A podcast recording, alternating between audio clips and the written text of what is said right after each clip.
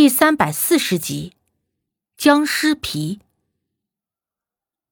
我起初以为那角落里堆着的是石头或者是落叶之类的东西，可是这近前一看，分明是皮。若是在半年前，我许是看不出这东西是个啥，但是在神女墓里，我们被那堆人皮折腾得差点折进去了好几条人命，所以对于人皮这种东西，我很难不记忆犹新。这里，这里怎么会有人皮啊？我恶心的同时，抵触的后退了两步。无忌自然不似我这般胆小，他捡起了树枝，挑起了地上的那堆或大或小的皮，查看了一番之后，说道：这不是活人皮。我冷不丁的没有明白他的意思，有点发懵地看着他问道：什么意思呀？无忌说：这是干尸皮。他说干尸脱下的皮与一般的人皮不同，因为脱皮时身体并无水分，所以皮较薄较脆，色泽也有极大的区别。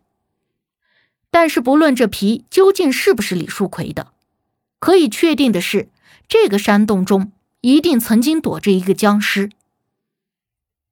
无忌的话说着，把自己的外套脱了下来。正当我不知道他要做什么的时候，只见他竟然把那堆皮全部都捡起来放在了衣服上，然后把衣服系成了一个包袱，直接拎在了手里。我不禁嘴角抽搐地问他：啊，你要带着这些东西回去啊？无忌点头：嗯，这是十分珍贵的药材。啊，干尸的皮是药材？我怀疑自己有没有听错。无忌很明确地点了点头。我心知他既然这么做，也定是打定了主意，而且能够让他说成是珍贵的东西也不多，便没有再多说什么，只是下意识地走在了他没有拎包袱的那一边。那接下来咱们该怎么办？可以确定这附近有僵尸，但是还没有找到。我问无忌，他拍了拍那个装着干尸皮的包袱，说是有那东西可以引僵尸自行出现。我惊讶道：这东西还有这个作用？啊，那咱们不就可以直接来个瓮中捉鳖？无忌淡笑颔首，似是心情不错的样子。我们回去和其他的村民会合之后，直接原路返回。大家见无忌手中拎着个衣服做成的包袱，都问无忌拿的是啥。无忌没有应声，未免大家胡乱猜想，我直接说：是僵尸脱下来的皮。啥？大家一听，立刻都下意识地躲开了两步，甚至是带着看神经病的目光看着无忌。小吴哥，你你真找到僵尸了呀？一个人惊愕地问道。无忌摇头。我接言道：虽然没有找到，但是有了僵尸皮，咱们就可以把它引出来。大家你看看我，我看看你的，都是一脸的错愕。其实虽然这些人来搜山找僵尸，可是估计大家也没有真的想过能够找到僵尸，更没有想过找到僵尸以后又当如何。所以突然听说找到了僵尸的线索，一时之间都有些发懵，不知道如何是好。许是大家真的担心会在山里遇上了僵尸，所以一个个走得都飞快，几乎只是用了上山时的三分之一的时间就下了山。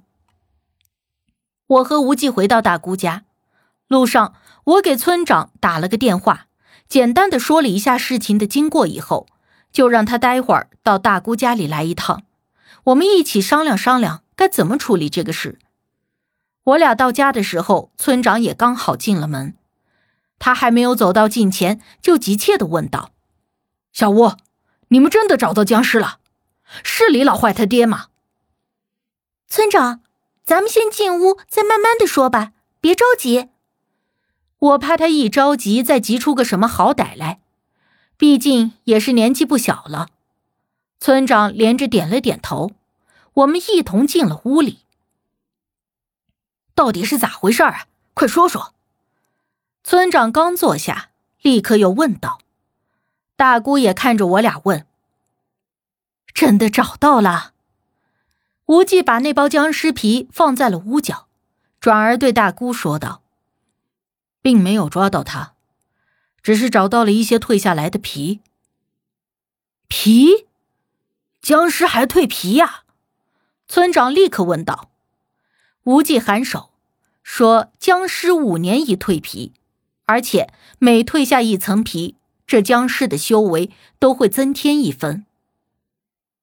那也就是说，这蜕皮的次数越多，就越难控制得住了，是不是？村长问无忌。没错，是这么个理。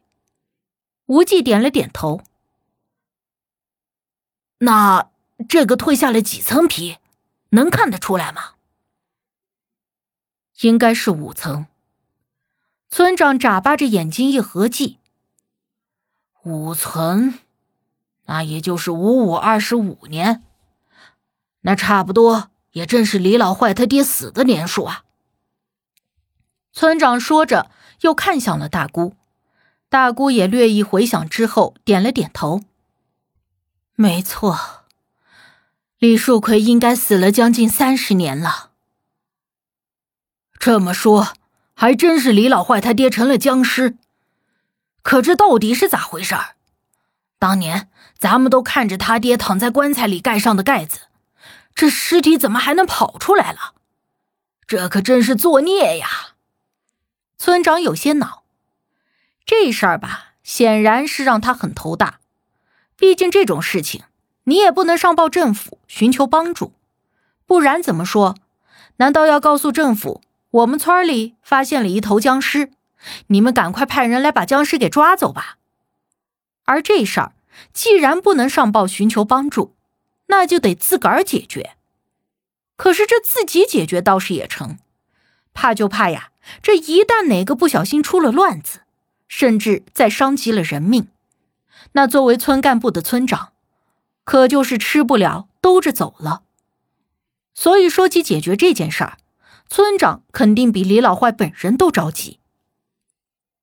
大姑、小吴、小申呐、啊，你们这一次可一定要帮帮忙，一定要把这个东西给搞定了，不然你说以后这村边上有个僵尸转悠着，大家伙都不用生活，不用种地了。村长苦着脸，甚至带着点哭腔的求着我们帮忙。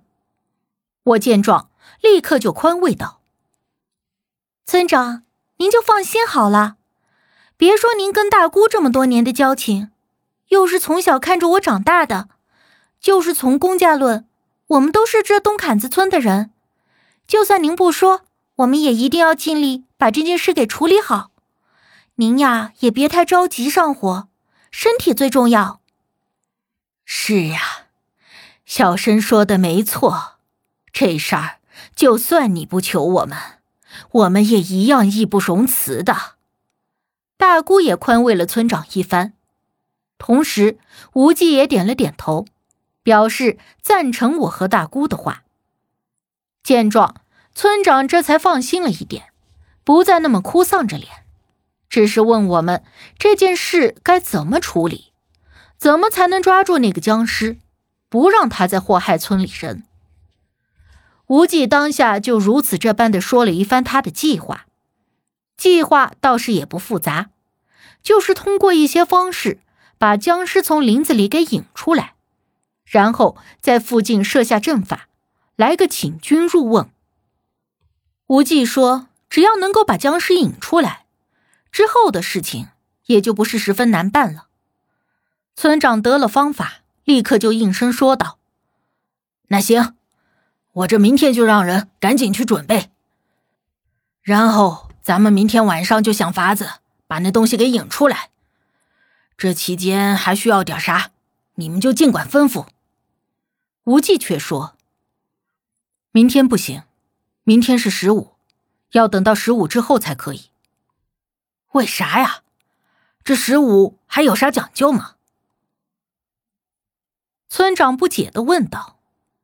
大姑说，你管他有啥讲究呢，告诉你哪天办就哪天办好了，正好也有时间准备一下。不过你要提醒大家，最近这几天都别进山了，也不要走夜路，实在要有点啥事儿啊，也要两个人搭个伴儿，这不怕一万就怕万一，小心一点没毛病。村长连连就应了，行，那我这就去交代一声，你们也赶紧休息吧。